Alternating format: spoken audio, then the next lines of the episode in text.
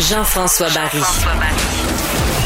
Avantage numérique. Cube Radio. On est à moins d'une semaine d'un début de série pour le Canadien de Montréal et honnêtement, là, je sais que les Maple Leafs sont plus forts, mais si on l'analyse froidement, là, mettons qu'on était de l'extérieur, puis là on se dit, wow, une première ronde Canadien-Toronto. Montréal-Toronto, c'est un classique. C'est quelque chose qu'on n'a pas vu depuis 1979. Pour vous donner une idée, moi, je suis né en 76, donc on n'a jamais vu ça, un Canadien-Toronto en série. Pour avoir assisté à plusieurs matchs au Centre Bell contre les Maple Leafs, quand il y a des fans, il y a une vraie rivalité qui se vit à l'interne.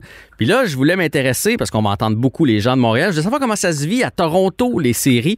Et on a décidé de parler avec Félix Potvin, ancien gardien de but des Maple Leafs de Toronto, qui était là en 1993, la dernière fois que les Leafs ont fait un bon bout de chemin en série. En fait, si je me trompe pas, Félix, puis là, je veux pas tourner le fer dans la plaie, mais on était à un match d'une finale de la Coupe Stanley, un match perdu aux, aux mains de Wayne Gretzky et des Kings de Los Angeles. Ouais, ça aurait été probablement la meilleure série qui aurait dû arriver. euh, Toronto-Montréal, finale de la Coupe cette année, qui est jamais arrivée, mais malheureusement, euh, les Kings avaient éliminé en 7 là, cette année-là. Avec des gars comme Doug Gilmore, Wendell Clark, ça aurait brassé à Montréal, là, puis à Toronto, évidemment. Ben, ça aurait été, euh, ça aurait été du hockey excitant. Nous, et certains que dans ce, dans ce temps-là, on était dans l'autre conférence, donc on, on jouait au Canadien juste deux fois par année, donc il est certain que ça aurait été, euh, euh, ça aurait été fou dans tout le Canada là, pour, euh, pour, pour cette série-là.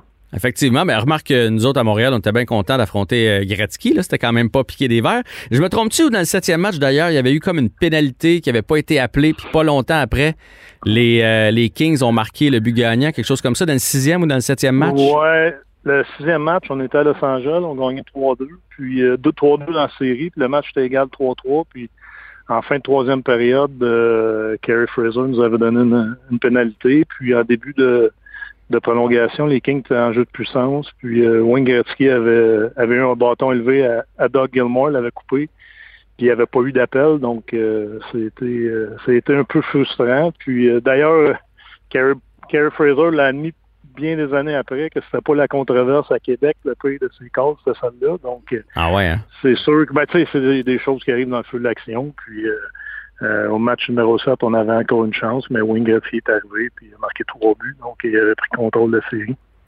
C'est-tu le genre d'affaire qu'on, tu sais, je veux dire, ça t'empêchait de, de vivre une finale de la Coupe Stanley? Là? Puis je sais que c'est pas notre sujet aujourd'hui, mais c'est-tu le genre d'affaire qu'on garde en certaines rancunes, euh, tu sais, quand on regarde le portrait de sa carrière, puis faire, hey, s'il avait, s'il l'avait appelé, là, j'aurais peut-être gagné la Coupe. Euh, non, pas vraiment. C'est juste que encore aujourd'hui, match 6, match 7, je suis pas capable de les regarder, même quand ils sont en reprise à la TV. euh, puis je vois ça, je change de poste, on n'est pas capable. J'étais jeune à ce moment-là, c'était ma première année, donc je pense que ça va arriver souvent, mais euh, c'est quand même assez rare que tu as une chance de prendre la finale de la Coupe Stanley.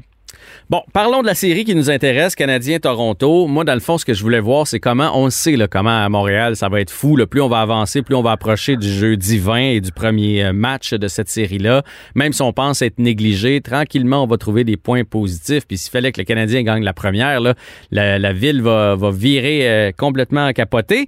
Ça se vit comment à Toronto? Parce qu'on parle souvent de la pression à Montréal, mais à Toronto, là, ça fait longtemps qu'on n'a pas traversé la première ronde. J'imagine qu'ils ont une grande pression là-bas, toi qui connais le marché. Ben, j'ai tout le temps dit que, que la, la pression était aussi grande à Toronto qu'à Montréal, sinon plus. Écoute, c'est quand même un, un gros marché de hockey là-bas. Puis pour eux, il est certain que ça fait une couple d'années qu'ils euh, se voient aller loin en série. Puis pour raison X, Y, Z, ils- ça fonctionne pas dans le début de série. Donc il est certain que euh, moi, je, je les vois comme des favoris dans, dans les séries, mais la première ronde est toujours la plus difficile à passer. Puis si le Canadien est capable de peut-être voler un match, euh, peut-être que les questions vont commencer à se poser à Toronto. Est-ce que c'est ça la clé, dans le fond, du Canadien, le doute? Si on réussit à semer le doute en partant, surtout qu'ils n'ont pas un grand historique de, de séries éliminatoires, là, justement, il y a quand même beaucoup de jeunes là, très talentueux, mais reste qu'ils sont jeunes puis ils pourraient paniquer. Est-ce que c'est la clé du Canadien, c'est de, de réussir euh, dans le premier ou dans le deuxième match à semer le doute euh, chez les Maple Leafs? Oui, je pense que c'est d'essayer de, de, comme tu dis, de voler un match sur la route. Puis, euh, si on regarde les forces, je pense que sans aucun doute, les Leafs à l'attaque sont, beaucoup plus forts que le Canadien. La qui vaut. Ou ce qu'il y a un point d'interrogation avec la blessure à, Anderson, c'est d'un but à Toronto. Je suis pas sûr que euh, que Jack Campbell, malgré qu'il a eu une bonne saison, qui, est solide, solide. Donc, il est certain qu'ils ont un, un point d'interrogation de ce côté-là à, à Toronto.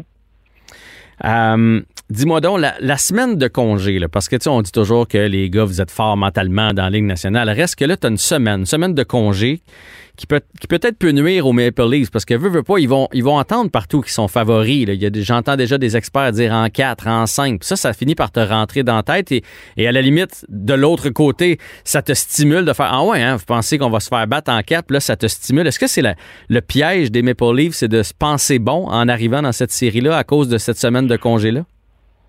Ben, ça peut être un piège, mais je pense que les Leafs, dans les dernières années, euh, ils sont justement tombés dans des pièges de même. Donc, euh, euh, je pense que cette saison, ils vont être aux aguets de ça. Je penserais pas qu'ils tombent dans ce piège-là. Puis honnêtement, la, semaine de repos, je pense qu'avec la, saison chargée que toutes les équipes ont eue, je pense que ça va être le plus en bien pour tout le monde. Donc, écoute, ils ont, ils ont, changé de portrait un petit peu cette année. Ils ont plus de vétérans, plus de gars qui, qui ont vécu ces situations-là. Donc, je ne penserais pas qu'ils tombent dans le piège cette saison. Est-ce que l'autre piège, parce que là, tu vois le partisan en moi qui essaie de trouver des points positifs, est-ce que l'autre piège, c'est la frustration? Parce qu'on sait là, ce qui va arriver. Là. Dano va être d'en face de Matthews puis Marner. Ils vont se faire frapper par Edmondson, par Weber s'il est en uniforme. On va essayer de les déconcentrer, on va essayer de les frustrer parce que des joueurs de talent comme ça, ça aime les beaux jeux, ça veut marquer des buts, ça veut faire la différence dans une rencontre. Est-ce que cette année, si les Maple Leafs veulent se rendre loin, parce qu'on parle du Canadien, mais effectivement, c'est des c'est des vrais. Euh, euh, c'est une équipe favorite pour gagner la coupe. Est-ce que c'est le, piège de, savoir éviter la frustration, de, calmer nos ardeurs lorsqu'on se fait frapper, lorsqu'on se fait bousculer, lorsqu'on se fait accrocher? Parce qu'en série, des fois, le, sifflet est un peu plus dur à sortir du côté des arbitres. Oui, mais je pense que ça va en dire long en, début de série. si euh, dans la manière de jouer des livres, les Canadiens, sans aucun doute, qu'ils vont jouer, ils vont avoir cette approche-là de, vouloir frustrer Toronto. Puis le, match numéro 1, le match numéro 2 vont en dire long à savoir si les livres sont prêts à accepter ça, s'ils sont prêts à jouer du hockey de justement gagner 1-0, 2-1 au lieu de gagner 5-3, euh, 5-4. Donc, euh, si ça marche pour le Canadien, alors là, ça se peut que la frustration se mette. On va parler de Carey Price un peu. Toi, ancien gardien de la Ligue nationale de hockey, le Carey devrait être en uniforme pour le premier match. On l'a reposé comme il faut. De toute façon, les séries étaient acquis euh, dans la dernière semaine de jeu du Canadien. Le fait qu'il ait pas euh, été devant le filet lors des deux dernières semaines, plus la semaine de congé, ça y fait trois semaines de pause. C'est bon pour lui ou c'est mauvais selon toi? Ben, personnellement, je trouve qu'il y, a eu, euh, y a eu pas mal de pauses cette année. Euh, j'aurais aimé le voir jouer. ben, il trouve. moi, personnellement, j'étais un gardien. quand on jouait, on voulait jouer. On jouait, on était dans, dans les matchs à tous les soirs, puis on, on aimait ça. Écoute, le, petit problème que j'ai qui me fatigue un petit peu, c'est qu'il n'a pas joué un des deux derniers matchs. Euh, moi, j'aurais été dans cette situation. Il est certain que j'aurais voulu me remettre dans, l'action avant les séries. Donc, euh, on va voir ce qu'il va jouer. Mais tu sais, il a tellement gardé les filets dans les dernières années quand même. Est-ce que ça se peut qu'il arrive aussi dans le match 1 des séries puis que ça paraisse pas, que son timing soit parfait puis qu'il soit bien capable, un peu comme il l'a fait dans la bulle dans le fond?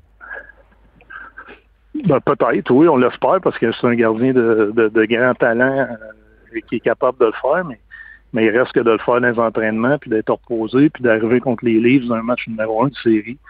Euh, le timing n'est jamais pareil. Dernière question sur cette série-là. Canadien ou Maple Leafs, puis en combien selon toi? Ah, j'ai pas le choix de prendre les Leafs. Euh, je vais aller avec les Leafs à 6. OK, quand même. Quand même, je pensais que tu allais me. Moi, je mets les livres en, en 5. Fait que c'est ben, déjà bon. J'allais dire 5, mais euh, je pense que les Canadiens sont capables peut-être d'en tirer deux, justement à cause du fait que, que je suis peut-être pas confortable, confortable avec les situations de gardien de but à Toronto. OK. Puis, euh, je veux juste revenir sur ton parcours avec les cantonniers. 14 saisons quand même à la barre des, des cantonniers de, de Magog euh, de, dans la Ligue Midget 3A du Québec. Tu as décidé de passer à autre chose? Tu t'en vas faire quoi? Ah, je m'en vais faire euh, ce que j'aime faire. Écoute, moi, j'ai une coupe de terre à bois puis tout. Puis euh, ça fait une coupe d'années que je pensais faire euh, un petit peu d'arrêter le hockey puis de, de prendre du temps un petit peu pour depuis l'âge de, de 15 ans où ce qui est rendu au mois d'août, mon été infini, puis c'est le hockey qui commence. Donc là, ça va faire un changement un petit peu. Puis j'avais besoin peut-être de prendre du recul d'aréna un peu. Là, c'est Stéphane Robida, donc ils sont, ils, écoute, ils sont pas à plaindre. Il va, c'est lui qui prend, qui prend ta place. Est-ce que, est-ce que la COVID cette année-là, sans jouer, a, joué justement dans ta décision ou c'était déjà pris? Ben, c'est sûr que ça n'a pas été facile, sauf que ça faisait une couple d'années que j'avais fait l'organisation, puis euh, la décision était prise avant l'année, que c'était ma dernière cette saison. Donc, euh, écoute, les jeunes ont quand même été chanceux de, pouvoir embarquer sur la patinoire, mais en même temps, euh, ça n'a pas été facile de ne pas jouer de match, mais ils ont été bons pareil toute l'année à, garder leur, motivation puis de pratiquer. Je te lis souvent dans tes, quand il y a des articles justement sur le, midget 3. Tu es toujours très posé dans tes commentaires. Est-ce que tu penses que c'est le genre de saison qui peut nuire éventuellement aux jeunes de 15-16 ans du Québec ou ils vont retrouver leur, euh, leur rythme assez rapidement puis rendu aux fêtes l'année prochaine, on va avoir oublié cette année-là sans jouer? Non, je pense qu'ils vont trouver le rythme assez euh, facilement du fait qu'ils ont quand même, ils sont quand même entraînés toute l'année. Puis, euh, en tout cas, nous à Magog, on a quand même gardé le même, euh, la même approche à nos à nos entraînements. Puis, je pense que du fait que tous les jeunes étaient dans la même situation, peut-être juste qu'ils vont avoir un petit un petit décal, mais ça devrait pas être long à ce qu'ils reviennent à leur chose. Cette semaine, on a beaucoup entendu parler du fait qu'il y avait moins de Québécois chez le Canadien, moins de Québécois dans la Ligue nationale de hockey. Toi qui as été justement dans le hockey mineur, parce que ça reste encore du hockey mineur, le midget 3, ils ne sont pas encore euh, professionnels. Si tu avais quelques modifications à, apporter justement au développement des, jeunes au Québec, changer notre mentalité, ce serait quoi? Ben, je suis pas, euh, écoute, je suis pas dans, pas de ceux-là qui, qui pensent qu'il y a un, paquet de choses à changer. Je pense que justement, quand tu passes dans la ligne Ninja 3, c'est une excellente ligne de développement. Puis euh, ensuite de ça, euh, tu sais, la job n'est pas finie après quand tu arrives junior. Puis mhm. c'est peut-être le petit bout tout ce que tout ce que j'ai un peu plus de misère quand tu arrives junior à 16-17 ans, contrairement à, dans le temps où je jouais, c'est pas c'est peut-être pas le même temps de glace puis tout là, pour tous les jeunes. Fait que donc, euh, des fois, on les fait arriver trop, euh, trop tôt. C'est ça que tu veux dire, là? Oui, puis dans le fond, le développement n'est pas fini. Tu sais, oui, euh, junior, tu veux gagner, mais il reste une job à faire. Le jeune arrive à 16, 17 ans, il faut qu'il continue à se développer. Ouais, je comprends, je comprends. Hey Félix, un grand merci d'avoir pris le temps pour nous. bonne chance dans tes terres à bois. puis au plaisir de se reparler. Parfait, merci. Salut, bye.